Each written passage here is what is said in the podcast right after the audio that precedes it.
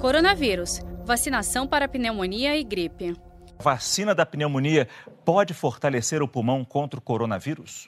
Sim, na verdade vale a pena se você vacinar tanto para pneumonia quanto para gripe comum, para pensar na proteção contra o coronavírus. Não é uma proteção direta, mas eventualmente a infecção pelo coronavírus pode potencializar, diminuir a defesa pulmonar e a infecção bacteriana secundária como pneumonia bacteriana pode ser o desfecho complicador. Então, sim, as vacinas são fundamentais para se prevenir contra as complicações da infecção pelo corona. É, desculpe perguntar, mas a vacina da gripe a gente está agora no momento da campanha. Exato. Mas a vacina da pneumonia tem um ano inteiro? A vacina da pneumonia tem um ano inteiro. Qualquer posto de saúde? Qualquer posto de saúde. De preferência? Para pacientes acima de 65 anos. Exatamente. A rede privada também dispõe disso para pacientes que podem custear. Uhum. Essa epidemia do Covid-19, ela não se parece em nada com a epidemia que nós passamos em 2009, com a epidemia do H1N1. Então, toda a informação que a gente tirar daquela epidemia, ela tem que ser bastante relativizada. O que a epidemia do H1N1 em 2019 nos mostrou? Que você teve um surto forte no começo, eventualmente você tem novos surtos todo ano, eventualmente sobe a incidência de H1N1.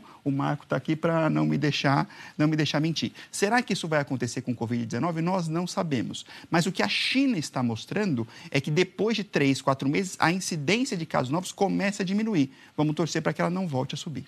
Saiba mais em g1.com.br/coronavírus.